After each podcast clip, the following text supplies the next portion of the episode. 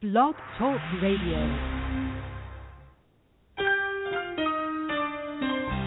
They said you wouldn't make it so far, uh-uh. and ever since they said it, it's been hard. But never mind the night you had to cry, 'cause you had never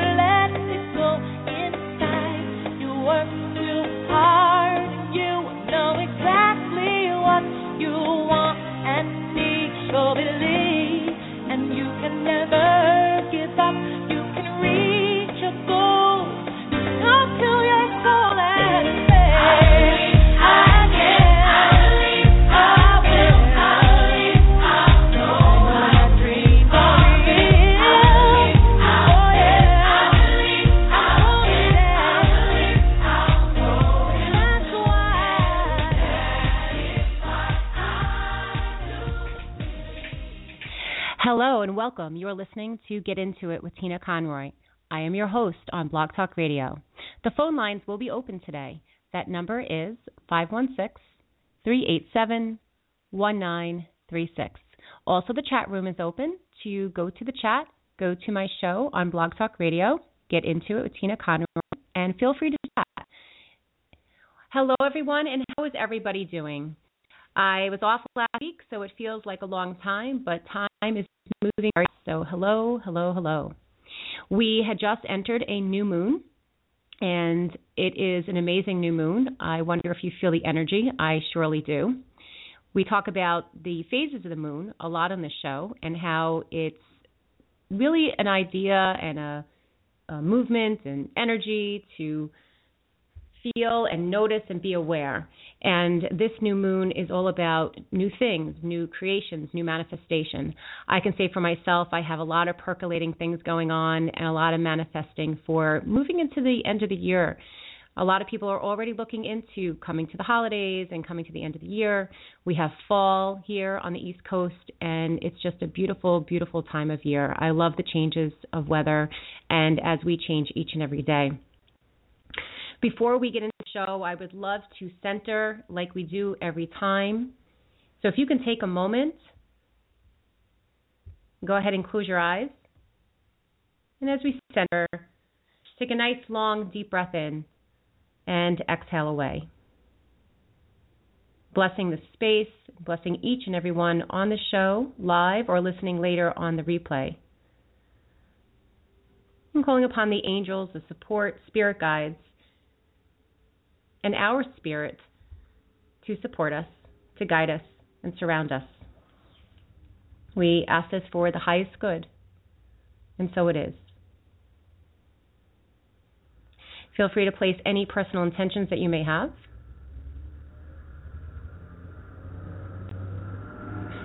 And then go ahead and open your eyes. So, as I pull a card for the show, I'm going to pull three cards for this show. And the show, when we pull the three cards, it's universal energies. I'd like to think of as a forecast for the week or for the show in general of where we are. And the first card is Magic of Nature. I love this card. I just spoke about the nature, the beautiful colors and the foliage of the fall. So it's reminding us to get outside, to explore nature, to be outside. We're going to touch upon that today with this beautiful topic that I have and my wonderful, wonderful guest of nature and being outside and using all the elements of energy to heal us and and find wellness in our body, our mind, and our spirit. The second card is the inner child. And that talks about really that inner part of us, that part that sometimes we keep hidden or things that we need to look at sometimes. Um, and as we, this is another, I always say that there is no coincidence. So as we talk about Barry's book today, you'll see that there is a lot of inner child work coming through and providing for others to sustain a beautiful, nutritious life. And the third card is moving forward fearlessly. One of my favorite cards, I must say, from the fairy deck. Moving forward fearlessly. So many of us feel stuck sometimes as we or have fear to move forward, to make a decision, or to change direction, or just to make changes in general. And I feel like that may be speaking to me. I love the fairy card. It has she has beautiful butterfly wings for transformation, and most of the show that we speak about is transformation transformation of healthy body, healthy mind, healthy spirit, healthy finances. We spoke about many of those things. So, beautiful cards for the show and for our universal energies magic of nature, inner child, moving forward fearlessly. I want to tell you a little bit what's going on uh, in my area and things that I am doing. This Friday at 12 o'clock, October 16th, I will be having my second Blab. Yes, it's called Blab, B L A B. You can enter Blab on Chrome, I believe. I believe now on Safari and Firefox. And I will be doing intuitive readings. Blab is interactive and a video. So if you are not sure if you want to check it out, you can be a fly on the wall and you can subscribe to my blog, uh, Blab. I'll be doing intuitive readings. October 24th, I am so pleased to host my friend, my teacher, and author, Terry Hyman, at Practice Body, Mind, Soul in Roslyn, New York. She will be with us to give an amazing workshop from 12 to 2 Body Confidence Formula Stress Free Weight Loss with EFT. Terry has written a phenomenal book, and the book is Confessions of a Shower Tapper. We will go through and explore in this workshop things that are, are keeping us from moving forward, um, different things about stress and, and dieting, uh, knowing more about food, learning about our self esteem, what gets in our way, our blocks, and how we can move forward and truly live our purpose. And to register for that, please call 516 858 3095 or reach out to me. You can reach out to me through email tinaconroy111 at gmail.com. And then in November, 11 11, November 11th, at 2 p.m. on my show, I will be hosting Camille Sacco. She wrote a book, The Hippie Banker. And it's a little play on words. She's a banker by day and working with bringing peace, love, and spirituality into the workplace. And we'll be talking about her book, The Hippie Banker. I'm so grateful to bring my guest on. Two Pans and a Pot will inspire you through the story of a single dad who learned in the midst of his busy life to cook nutritious meals, teach healthy eating habits, and get physically fit. Barry Sayewitz has been a single father raising his son in New York City's Greenwich Village for the past 20 years. His career has spanned from the arts to an upstart, trendy jewelry company and business management, before turning to his longtime passion, family cooking and fitness. Early on, he discovered that food, shopping, and the aroma of food cooking in the house helped his son feel stable and secure. At six years old, his son Royal took an immediate interest in cooking ingredients, how they were used, and how they tasted. At a very early age, Royal became his dad's sous chef. After high school, Royal attended and graduated from the Culinary Institute of America. He quickly surpassed Barry's cooking abilities and began teaching his dad. During his years on the line, Royal fell in love with locally grown ingredients and the sustainability movement. One summer, he worked on an organic farm and farm to table restaurant in Nantucket, Massachusetts. His passion led him back to school, where he recently graduated, majoring in environmental studies. The recipes in this book are updated, tried and true family favorites. Along with new recipes, Royal developed specifically to be simple, affordable, and healthy. Single parenting allowed Barry to discover that cooking, satisfying, and healthy meals need not cost a fortune nor take excessive amounts of time away from his already hectic schedule. Barry felt compelled to chronicle his journey and highlight the benefits of feeding our children healthy, home cooked meals and to inspire the chef within each of us. And I'm so grateful to bring Barry on the line. Hi, Barry. Hi, how are you? Thank you so much. For... Go ahead. so glad to have you. Oh, I'm so glad to be here, and thank you for that wonderful, wonderful introduction.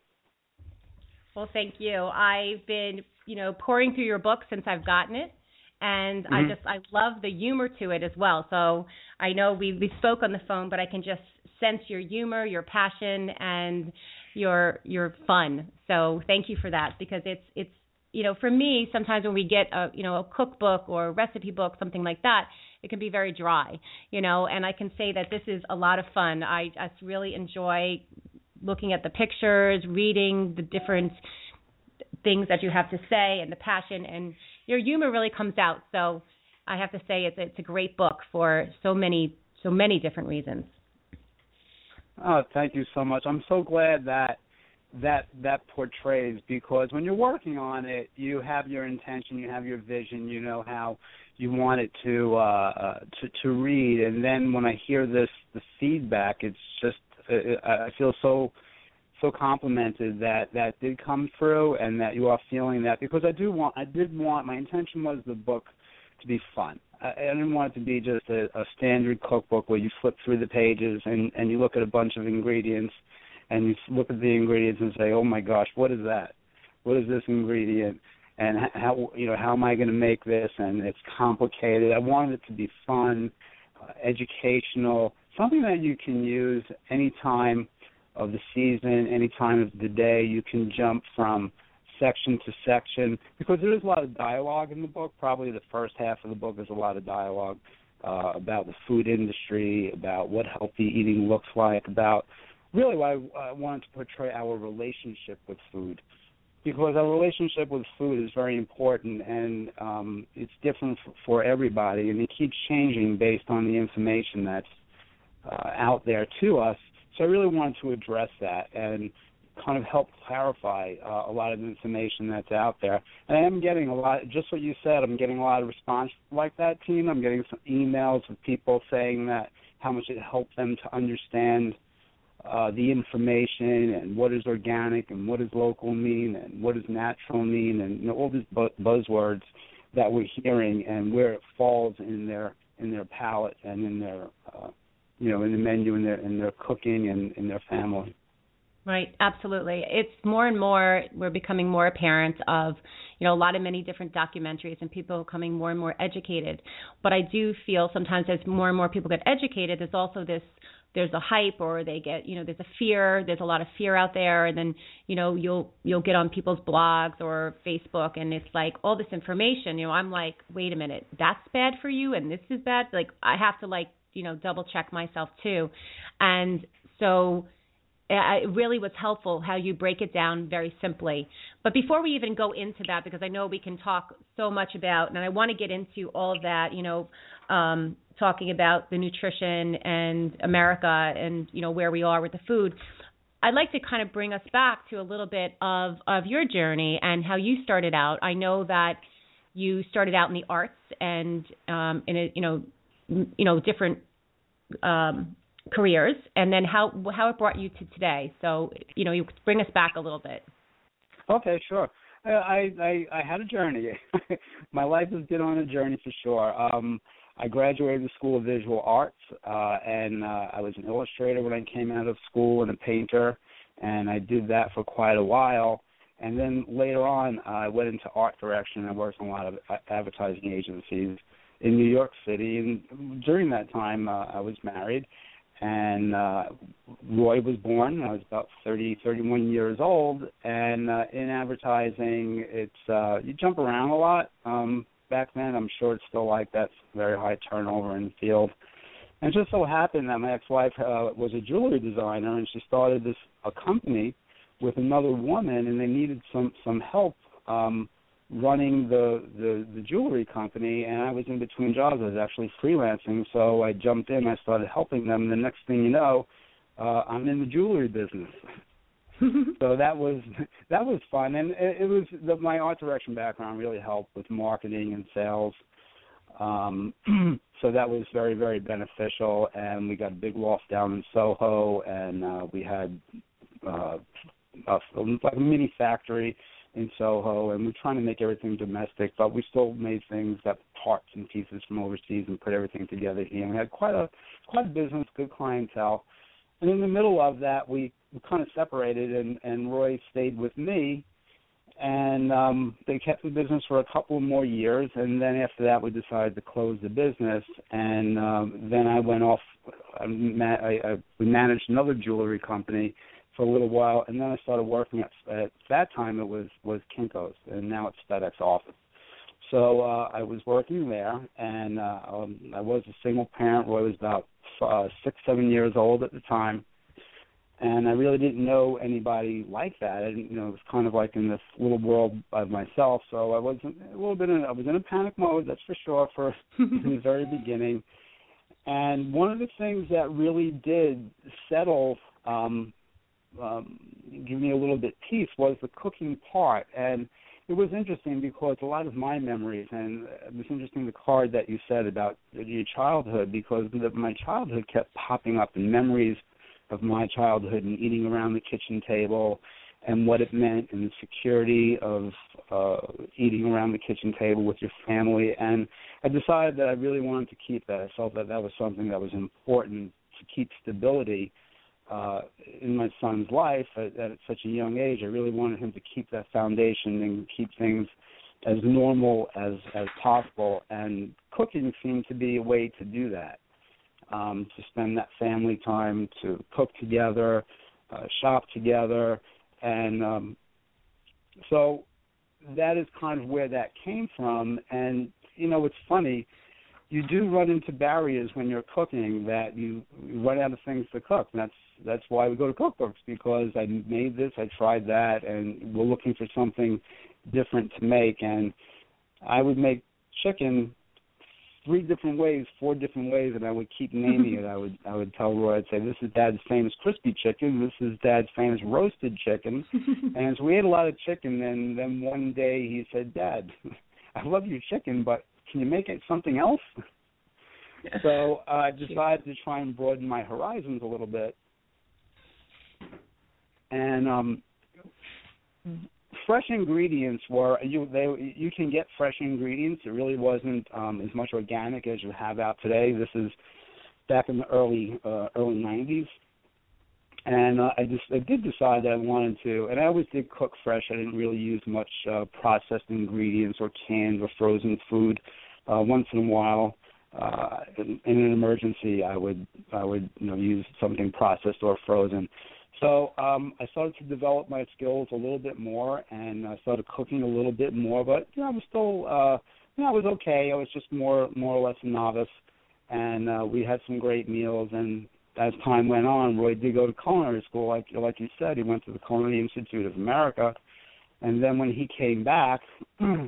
um he moved back home for a little while and uh he really started teaching me some great great skills and we really started cooking uh, and that's where the inspiration came to chronicle my journey. I actually had the idea of a uh, of a family cookbook about 10 years ago, but I just felt that I didn't have the skills because I felt that I needed something to teach me about what ingredients are and what oils do I use and what herbs do I use. Do I use fresh herbs? Do I use dry herbs? Um, how uh, hot do I make the pan? Um, you know, how long do you uh, bake something or or fry something. So there really wasn't something that was a step by step that was out there. And um, it took me uh, about those ten years later, twelve years to, uh, and when when Roy came back from school, to get back to that concept that I felt would be a great idea, and I, and that's what inspired me to do the book was that that journey.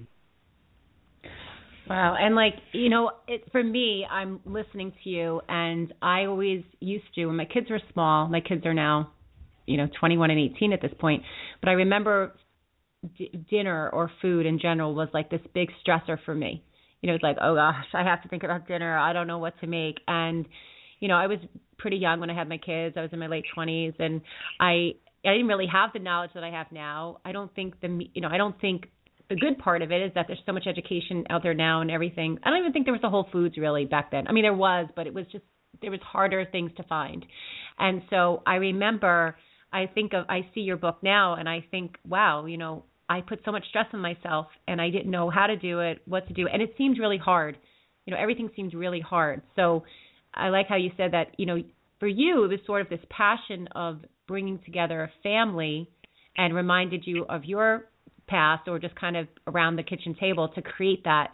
And so much of that is so much more than even the food, right? It's about just getting mm-hmm, mm-hmm. family together.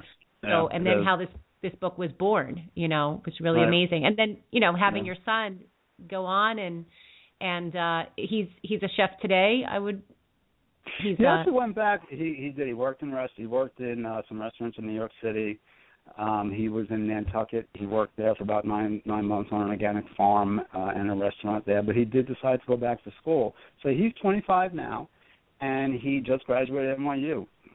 And, wow. Uh, so now, yeah, he studied environmental studies, and now he's looking for a job. He graduated um, in July. Phenomenal. So Yeah. let's take us into so you're you know the heart of the city. You're still in, in the city, and sometimes people think you know that it's very challenging to find. Um, you know, we're not on a farm, and we're not. You know, I'm not that far from you, but you were Mhm. able to find um, healthy food and organic food, or you know, nutritious food. So, can you take us a little bit into that and how you know, or where you, you know, Yeah, maybe where sure. you were and where we are now. You know, I'm very fortunate here, Tina, because I do uh, live near the Union Square Farmers Market. So that is something I've had here for about 20 years, and now you, you have farmers markets all around town. Uh, finally, but that market has been there for quite a while, and I've I've always shopped there, and I would try and cook uh, in, in ingredients that are in season, and that's how I would make the menu. If it's in the fall, then we would go with the squash, and we would go with cauliflower and broccoli and things like that. So I try to uh, cook dishes that are in season and buy ingredients that are in season. So I'm just fortunate, really, to have that. The Whole Foods opened up over there as well. That's probably about five years ago, and they have there there are some stores back back then. There were some local uh, organic stores that you can buy good ingredients from. But you know, it's interesting. It wasn't like today where everything looks uh fresh and appetizing. It was very gnarly back then. You know, Mhm. things had bumps, and you would t- bite an apple, and there might be a worm in there. So you know that that's okay. And uh, so it took a while for it to uh, really become mainstream, but now now it is. And that was another big part of the book was how do we navigate through the mainstream food industry today, uh, especially when it does come to you know or, or organic and and local ingredients.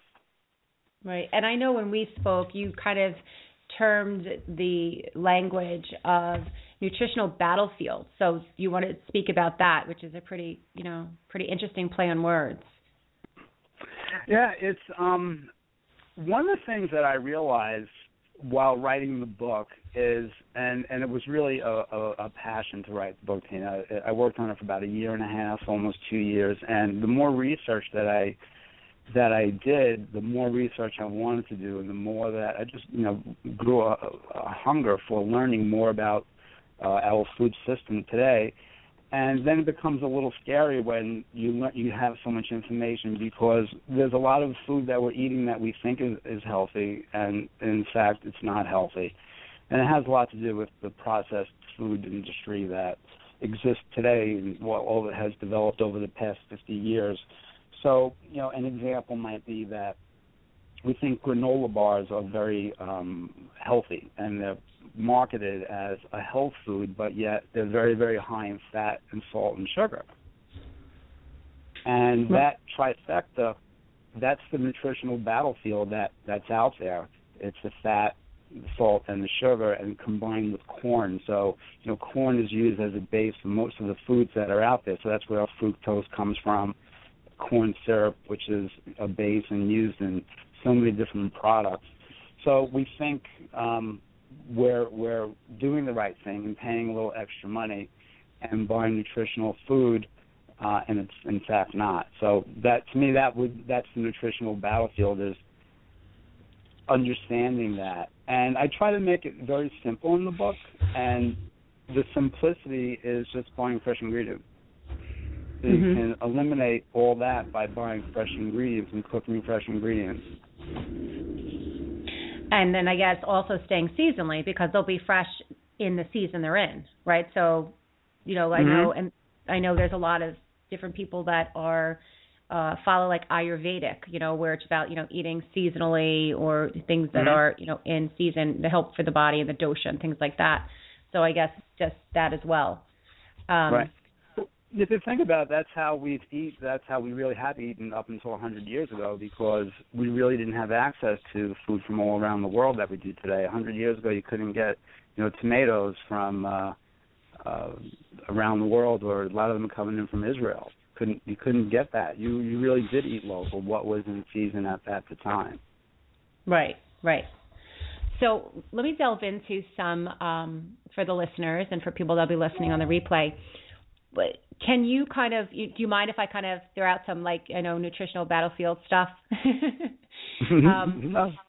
So tell us what I mean. A lot of people you'll hear organic every time. You know, Right. this is organic. This Yeah. is organic. Can you kind of? I mean, I know you have a whole bu- bunch in the book, but just to simplify, what is defining organic? the the the good thing about organic is that it's labeled. So if if something is says it's organic but it doesn't have the USDA label on it, then it's not certified certified organic. And what certified organic means, and this is a little tricky also, it's everything is like very very subtle. So what that means is that there's no pesticides used, there's no antibiotics used, um, there's no um, um, uh, GMO products that are used. If they're talking about um, chickens, then there's no antibiotics, which is very, very important. That you really don't want to, you know, ingest antibiotics. So, you know, and you can easily Google it to see exactly what it is, but it's basically those things, meaning that it's organic, and there's a label to prove it a lot it's a very expensive process to become organic so when you go to a lot of the farmers markets the best thing to do is speak to the farmer because he probably is organic or might be organic but he's just not going through the process of getting that label but Mm. the farmers they're very passionate about it- it's they don't even acknowledge the word organic to them that's just a label it's a marketing ploy the word organic because they're looking at the, their farm as a living a living uh, uh, a, a living element. They need the bugs and they need the worms. That's what makes all the soil rich, and that's what makes the plants grow, and that's what gives it all its vitamins and nutrients. And it needs a lot of water and a lot of sun. When you use pesticides, you're actually you know, you're doing the complete opposite of what the environment was intended for. You're taking away the actual wildness of what is required to have a farm. So that's how they're looking at it, um, and then they're really not looking. At, and this is, I mean, just a general statement Mm-hmm. um, that it, it's a labeling that's out there for uh, the big industry and really not for them. So just because it's a local farmer, it doesn't mean it's organic, and it doesn't mean that it's not organic. The best thing to do is speak to the farmer and ask him. But as far as the labeling goes, those are the requirements for something to be organic. No pesticides, no antibiotics, uh, and non-GMO. Okay, and that kind of leads me to we hear a lot about the the clean 15 and the dirty dozen, and that's what we should kind of look for, I guess, when um what you know different vegetables and fruits they talk. Mhm. about. I know you have a whole page on this, like in your book, the clean 15. Those are the foods um that are most contaminated with the pesticides, and you can buy those non-organic, and then the dirty dozen um are most likely to be are wait what is that? So I have it wrong. The clean 15. Yeah, Yeah, way. okay. Yeah. Right, the other way The around. clean, the okay. clean 15 is those are the fruits and vegetables that are least likely to retain chemicals. Right. so- okay. You could buy it. I mean, there's a lot of products that are out there that are organic, and you'll see a lot of clean 15 that are still organic. It's a lot more money, but if you're on a budget and you want to save, I would say on the clean 15, these are the things that you could not buy organic. If you know, if you're looking to save a little money because it can it can get expensive. So it's that it's less likely to retain chemicals. Mhm. The dirty dozen are the fruits and vegetables that are most likely to um, retain chemicals. So some of the some of the vegetables and actually strawberries are, are strawberries and apples are like on the top of the list of the dirty dozen. Um, potatoes, bell peppers, spinach, celery, those are on the top of the of the dirty dozen. Some of the clean 15s, uh, avocado, sweet potato, grapefruit, things with a thick skin actually. Um, cantaloupe, kiwi, pineapple. So the skin does protect it a little bit. Um, if you, but if you do want complete chemical free and pesti- pesticide free, then you would go with organic. Okay. Right. So it's just sort of I know what you're saying because it can get a little pricey, and a lot of people say that you know that You know, they you know they call what like some people say Whole Foods is whole paycheck. right, whole yeah. check. no, yeah, right, exactly. Um, nothing against Whole Foods, but uh, yeah, it's it's. But I know what you mean. I guess if they have thicker skin, so there's less there's less of a you know the chance or or Right. I know what you're saying. But yeah, least if likely to retain to hold Right. the chemical and retain the chemical. Yeah. Okay, And, and, and so the the, and the other thing is, so like now we have all this. You know, no one even knew what a GMO was. Right. You know, like I, I know I I know I did it. You know, a while back. Um, and now that's the big buzz. So Right. is anything that's organic, non, you know, tell me about if you're organic, you are non-GMO. Is that always the case? You know, there's uh, GMOs. it, it, I can go on a lot about GMOs. I know, I know. is not is not necessarily a bad thing. So I'll give you an example. Corn a hundred years ago, or actually more than a hundred years, a couple of hundred years ago, the corn that we eat today will look like wheat, and there are probably five kernels on it. And if you look at the Mayan corn, um, actually it goes back way more than that. Let me take that back. It's it's probably a couple of thousand years. Um, and then the the Mayans, they by farming, a lot of the vegetables and fruits that we see today have been picked to look the way that they look and to have the shape that they shape uh, that they have. So corn was actually bred to grow that way over years and years of picking the best seeds from the crop and then the, and making it modifying it, actually modifying the structure of that plant to get the corn that you have today. And they did that because it was bitter and they wanted it to be sweet. It all revolved around sweetness because people didn't want to have bitter food, but as it turns out, bitter food actually has more nutrients. But people would rather have the sweetness. You know, another good example would be beets. Beets were actually the other way around. It was big leaves and the beet was very, very small. It was the root that we eat today that's very, very big and bulbous and the leaf is now very small and we we throw out the leaf, but the leaf has just as much nutrients as the beet, Mm. and it's become very very sweet. So that's how the farm, that's how the fruits and vegetables that we have today have been modified to uh, look the way they do today and taste the way they do today, and everything really is about sweetness. So that just came through years and years of uh, modification, but it was done through farming. Today, the ge- genetic modification is done scientifically. Right. So that's that's the big difference. And um, you know, the prediction is there is going to be a food shortage, and the only way to feed um, the nation, well, I should say the nation, the only way to feed the world is through genetic modification because there's not going to be enough land. And that's actually, I'm going off on a lot of tangents, I know, but that has a lot to do with actually beef and the amount of uh, land use that beef takes uh, to grow all the corn uh, used to feed beef and all the land to for you know for cows that they need to pasture. So there is a little bit of a you know food crisis that that is going on. That's a I guess a long answer to could have been a short answer. No, no, that it's very helpful, extremely helpful. Thank you. So yeah, and now the whole GMO, it's right because we talk about you know you'll see all this about we are modifying the seeds. Um, you know, I can't even think of the pro- the program, but I remember the first one I saw. I can't even think of the show. I think we all know it, but they were. I, I was just so astounded by the fact Right. that we were modifying the seeds with um Right. with the way we It were. was So- Monsanto. They were talking about Monsanto. Yeah, exactly. Monsanto is yeah, it's very difficult today to buy seeds that are not modified, and Monsanto kind of owns that whole industry.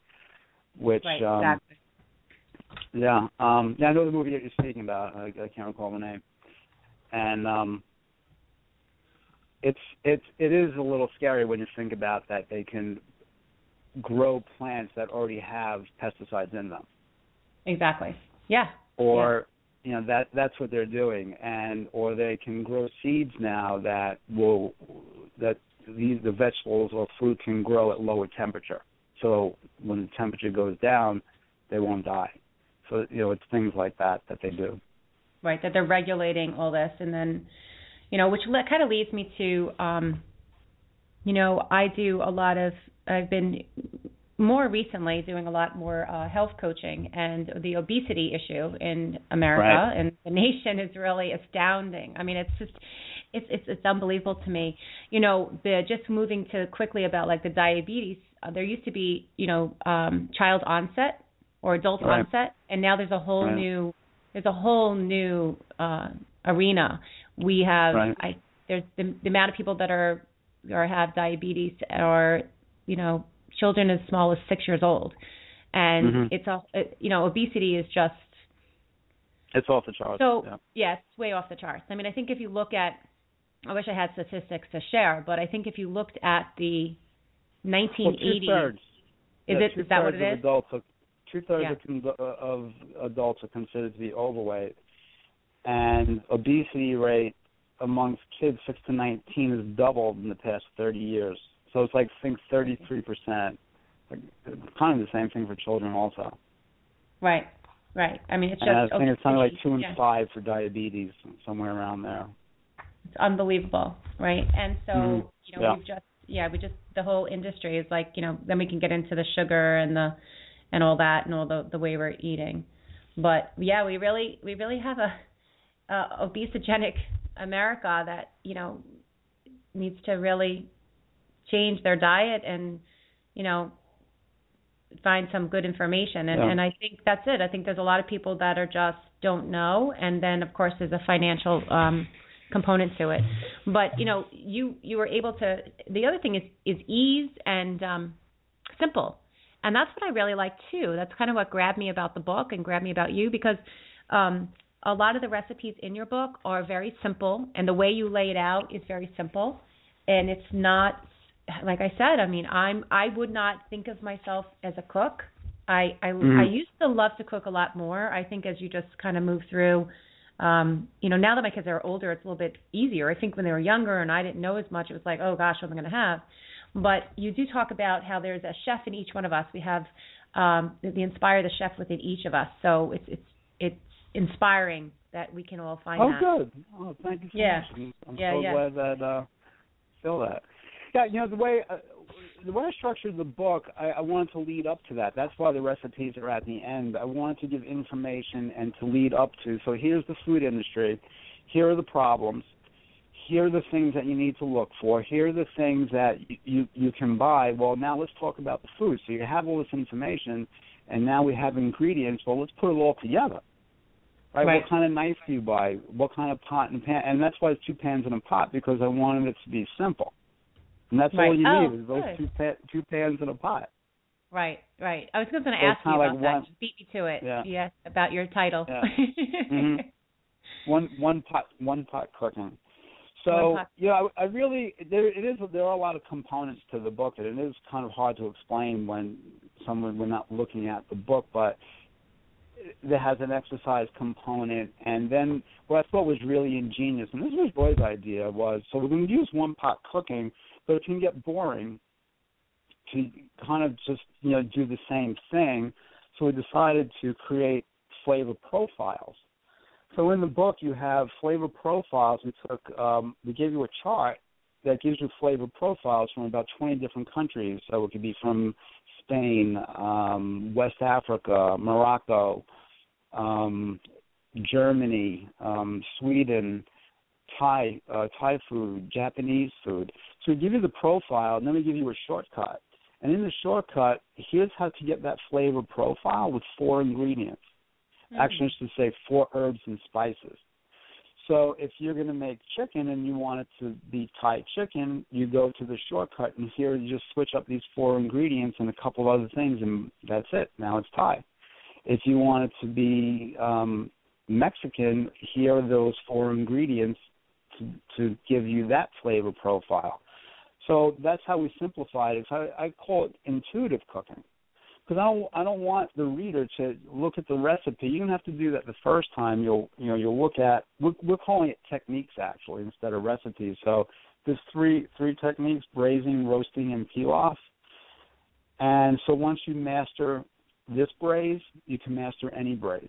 You can mm-hmm. switch the ingredients, you can switch the vegetables, and switch up the uh, herbs and spices, and now you have a completely different dish. But you're doing the same technique. That that hasn't changed. It's a process.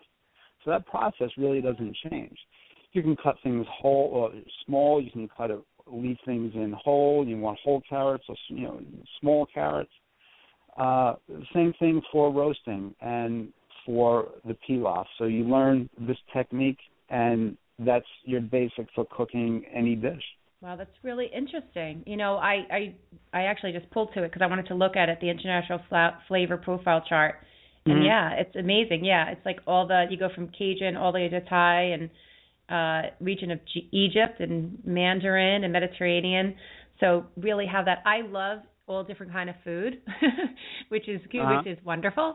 Um and a little dangerous, but I love I love things from all around. So I was always, you know, and I was always brought up to try food from, you know, I think I remember I think I was one of the first people of my friends that ever had sushi because my dad was like, "We're going Uh-huh. to sushi." They were like, "What's that?" You know, Right. and the Right, but um right. now it's like I love Indian food and French food and you know, really Yeah. there's there's not too much I don't like, but that's very Yeah. interesting where you could take the flavor profile and really um work it into the dishes. So Right. very very cool. That's, that's funny you should say that because we we made dinner for um friends in our in our building last night, and they have two children, and the son.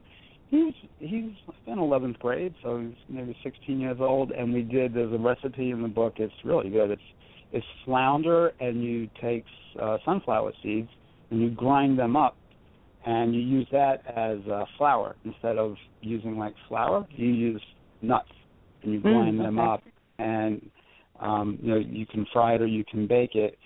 And the son said to me, "This is the second time I've had fish." Wow. He really liked it, and it was the Huh. second time that he that he had fish. And it was they live in the building. You know, they're in New York City. It's kids. You know, if they're not exposed, you, Right, exactly. Then then you know it's interesting. And he loved it. He absolutely loved it. Yeah. That's good. I mean, and he was open to it, which is great. A lot of kids won't even Mhm. try it. So I know. I'm gonna look did at my a little quirk. He didn't like leafy things. That's a funny thing. Oh. People have they, they there's there are certain things that people they just some some people they they don't like roasted carrots. They'll eat it raw, but they won't eat it roasted. Right, right. So I'm going to look at my switchboard and just see if anybody has any questions for you, and I'm going to check my chat room.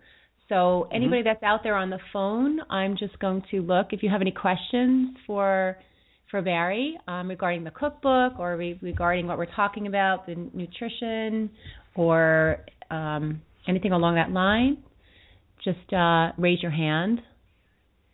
Um, okay, hang on one second. So last four digits Okay. is five seven one eight. I'm just going to get you on the air. Hello. Hi Barry. there. Hi, Tina. Hi. Hello. How are Hi. you? Good.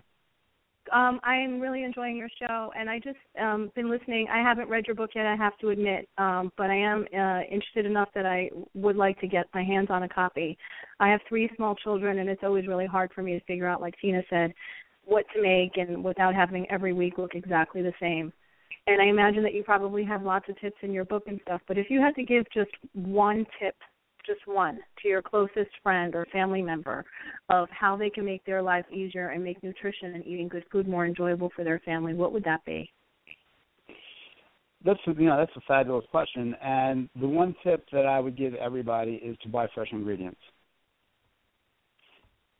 Whatever is in season, um, I would stay away from frozen. I would stay away from canned ingredients. I would just cook with fresh ingredients. And the What taste about is going frozen to be organic? As long as there's no sauce and it's just a vegetable and i do actually peas frozen organic peas i like i get that and uh it's probably the best the best bargain that's out there and uh there's no sauce or anything like that that's fine if you're going to get something that has you know the cheese and the sauce and and all that Mhm. other stuff i would Mhm, i would stay mhm. i would stay away from that Okay, thank you so much. Thank you, Tina. Another and great you show. can you two pans in a pot dot com you can order the book Okay, great. I will do that. Good. well thank you so Take much Take care. Thank Bye you. bye. Thanks for calling in. Bye bye. Okay. All right. So last four digit three eight eight five. Hello there. Hey, Hey, Tina Hey. and Barry, how are you guys? Hey, Terry, Hi. how are you? Is that I'm Terry? doing great, great interview. It is Terry. Yay! Hi- Of course hi, Terry. in. Yeah, I enjoyed it. I'm on a walk again. Um, anyway, um, that was a great tip. Fresh vegetables. I agree. I mean, fresh food. I agree with that. But I wanted to just um, comment on what you were saying about the flavors, because Mhm. that's always been like my secret too. It's like, okay, what do I got in the cupboard? And going to the flavor chart was very helpful for me to see what I'm missing and combining those flavors. But you can make a flank steak ten ways, right? Or chicken ten ways. So I think that's Right, a great exactly, idea. exactly. Yeah. So that was. I just wanted to, you know, kind of emphasize that for people that get a little lost in cooking because, like you said, the technique is the same. It's just what do you have at hand and how can you make the flavors come out. So yay. Right. Yep. Right now I'm into turmeric, cumin, and cayenne pepper because All you know right. it's interesting. The herbs and spice herbs are have so much nutritional value in them, and if you look back in history, herbs and spices played a big part in history. And there were a lot of journeys and travels. Magellan traveled the world in search of spices and uh, spices and herbs. Um, they were used also. They used medicinally uh, for garlic. People would eat garlic straight. Garlic is almost like a, a penicillin. And if Yeah. you just you just eat it raw, you chop it up and let it sit for about ten minutes. The two components they need to combine, and it's and it's like uh, uh, an, an antibiotic. Actually, it's not an herb or Very- spice. That's an aromatic. But yeah, that's, Very good. Yeah, well, garlic could go with anything in my book. But anyway, uh, my diet. But uh, yeah, thanks. Great show. Appreciate it. Thanks, Terry. Thanks so much. Thanks for calling in, Terry. Yay. Have a great day. Enjoy your walk. Thank you guys. Bye. All right. Bye bye. That was great. I know you and Terry go back a bit, so that was so awesome. Yes. She's listening in, and she's she's probably on her hike or walk, and uh, Mhm. I love how we can span the uh, the you know internet with uh, getting people close and connected. That's what I love about the radio Mhm. show too, because Yeah, we can yeah. uh, really bring a lot of people in. So. That's right. So we have about 10 or 12 minutes left. I wanted to, is there anything, I, we have so much we could talk about, and I know we just delved a little bit. Do you want to bring, you want to talk a little bit more about um, the nutrition? We haven't really touched on, you know, the big word, you know, another big word, gluten. um, but do you want to, what, what inspires you? What would you like to kind of, I know there's so well, much you can say yeah, in your gluten, research. Yeah, gluten is, is a good is a good topic, and um, I didn't spend too much time on it, but I felt that it was necessary because there is a section, there's a pilaf section in there. It's actually pilaf and grain bowls, and grains are very important to the diet, and grains have been a part of uh, our consumption for thousands of years. And there's a lot of controversy about grains, and there's a lot of controversy plus, you know, for it, and and a lot against it. And pale- paleo is very popular right now, which is completely, you know, the opposite of of of grains. Um, so I'm not exactly sure how or why, Tina, that gluten became this this huge buzzword, and it actually drives sales. And when when companies put a non a non gluten uh, on the label or gluten free on the label, whether it has gluten or in, in, or not, it does. People are influenced to buy that product. So Right. gluten is really it's a protein, and it's. I was uh, I'm actually reading Michael Pollan's book right now called Cook, which is an, a phenomenal book, and I'm actually learning a lot more about gluten. Gluten is is a protein in um, in bread that makes it stretchy, that gives it its texture. Um, you know, we need the yeast. Uh, Actually, bread is very very complicated, and especially sourdough bread because it's a, it's a probiotic. They're actually using bacteria to raise the bread and create the bread. So it's a it's a living it's a living piece of uh, of of dough. Um, Mhm. There's bacteria there, and and gluten plays a big part in the rising of of the bread. So the problem with gluten is if you have celiac disease, and it's only if you have celiac disease. So if you have celiac disease, your body, if you have gluten, you ingest gluten, you your body uh, has uh, an autoimmune response to it that can be very very severe. The gluten is only in three elements. It's in rye, barley, and corn. Oh, wheat, wheat, wheat, uh, barley, and uh, rye. That's it. Wheat, barley, and rye. Okay. So it's only those those three grains that would carry the gluten that you would have a problem with it. The problem is is that wheat is a base in everything.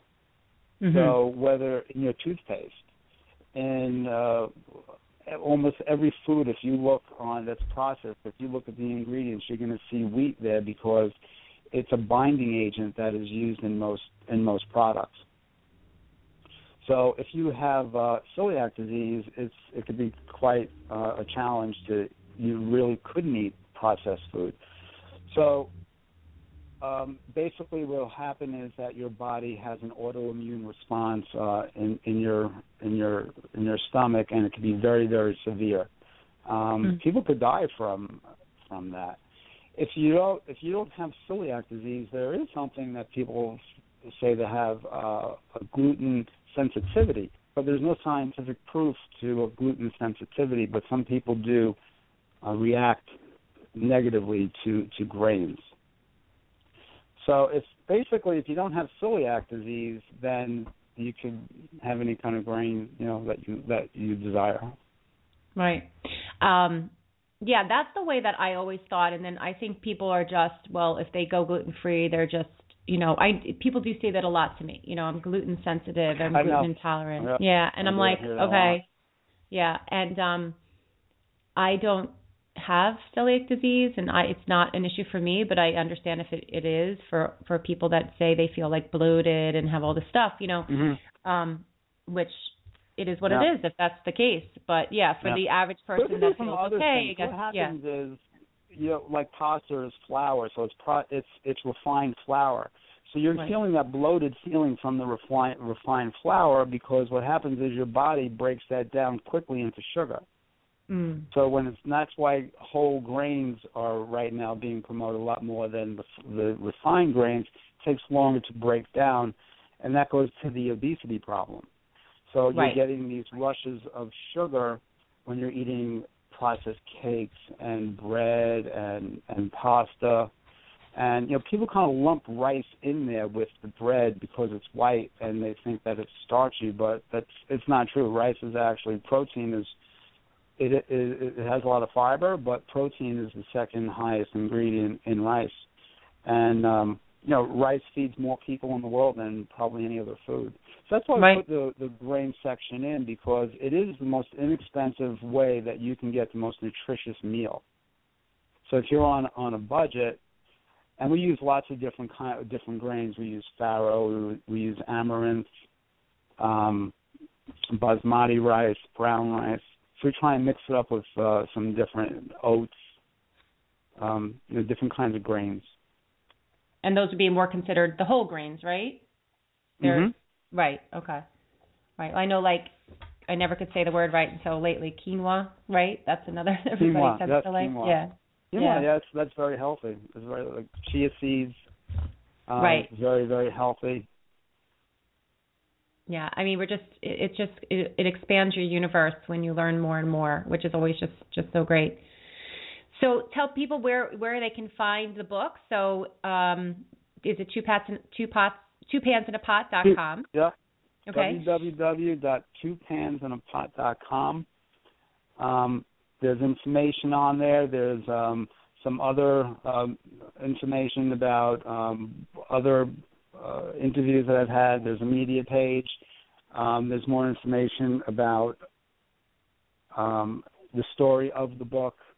Um, but it's basically really for ordering the book. So you can go on there, and then there's uh, two places that you can order the book. Okay. And do you do? I know you're in the New New York City area. Do you do any kind of you know cooking, you know, uh, you know demonstrations or things like that, or you're mostly just working Right. on the book, promoting the book, and and right now that's Yeah, uh, a lot of the focus. Yeah, a lot of it. We um, I'm, I'm doing a, uh book signing in, in Fulton Street on Sunday, so definitely trying to get out there. It's pretty new. We just self-published the book in June, and started having our first events in July. So it's it's relatively new. We had some good. Uh, we had a nice article in the Post. Um, we I was on uh, WBAI radio, so we had some nice uh, recognition there. Um, I was on uh, the Today Show uh, on a Sunday morning, so that was a lot of fun. So yeah, we're trying to promote it as much as possible, and I love the book signings. Book signings are fun. I always make something and uh, give out samples, and um, yeah, that that's always Yeah. fun. Well, keep it going. I and mean, you know, the book is is it's full color for everybody. It's it's eight and a half by it's a it's it- it's a high quality. Um, it's a full color hardcover, eight and a half by eleven book. Um, it's it's heavy, so if you need to work out, you carry it around. That's a little bit of a workout. You can carry it on, on each arm, or carry buy two of them and carry one on each arm for a workout. no, I love the and layout. I love the- the the- graphics. there's a lot of photography. We try to put in as much photography as possible, um, and uh, it's a very simple layout that flows through from from the beginning into the recipes. No, it's great. It lays out beautiful. I love all the pictures. I love that it's a hard. Co- you know, so rarely do we get a hardcover book anymore. So it's nice to actually lay it out on your counter and open it up, and you know, get the nice big pa- pages, not a little small thing you can't read the writing anymore. I need my reading glasses. Um, but that's great, and we're moving into the holiday season, so this is going to be a fantastic time for a lot of people bringing family together and cooking. You know, we're we're moving quickly into uh, Thanksgiving and the holidays, uh, Christmas and holidays.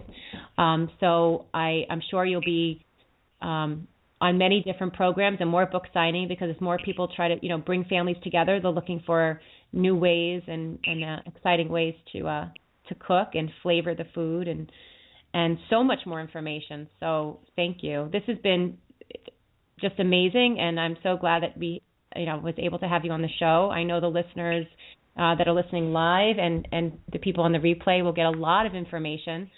So again, everybody, um, two pans and a pot.com to get the book. And uh, you could check out Barry on, I'm sure, Google, on the Today Show that he was on, and uh, the New York Post.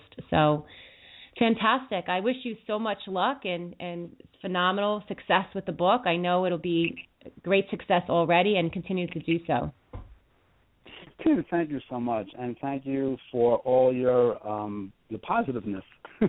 Oh, you're thank welcome. you for you know really I can tell that you really enjoyed the book, and that just means that means the world to me that you you you got so much out of it, and it was really such a pleasure being on your on on the show and speaking to you about about the book.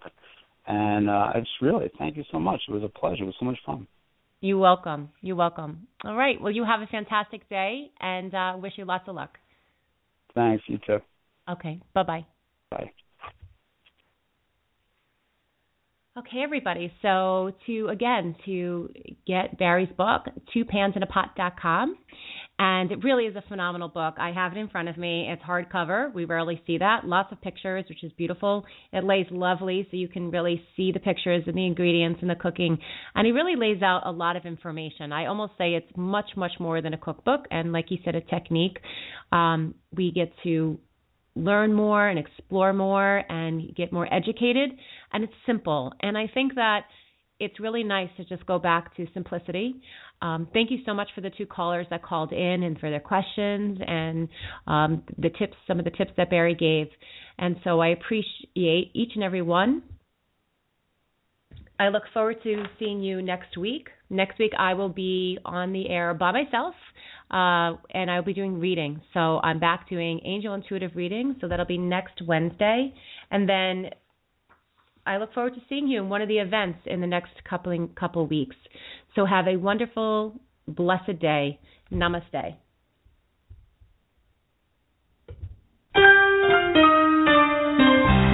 They said you wouldn't make it so far, uh-uh. and ever since they said it, it's been hard.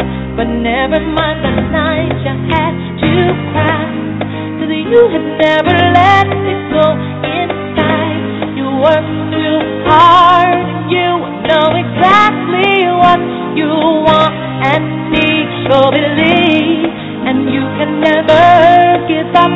You can reach your goal. Just to your soul and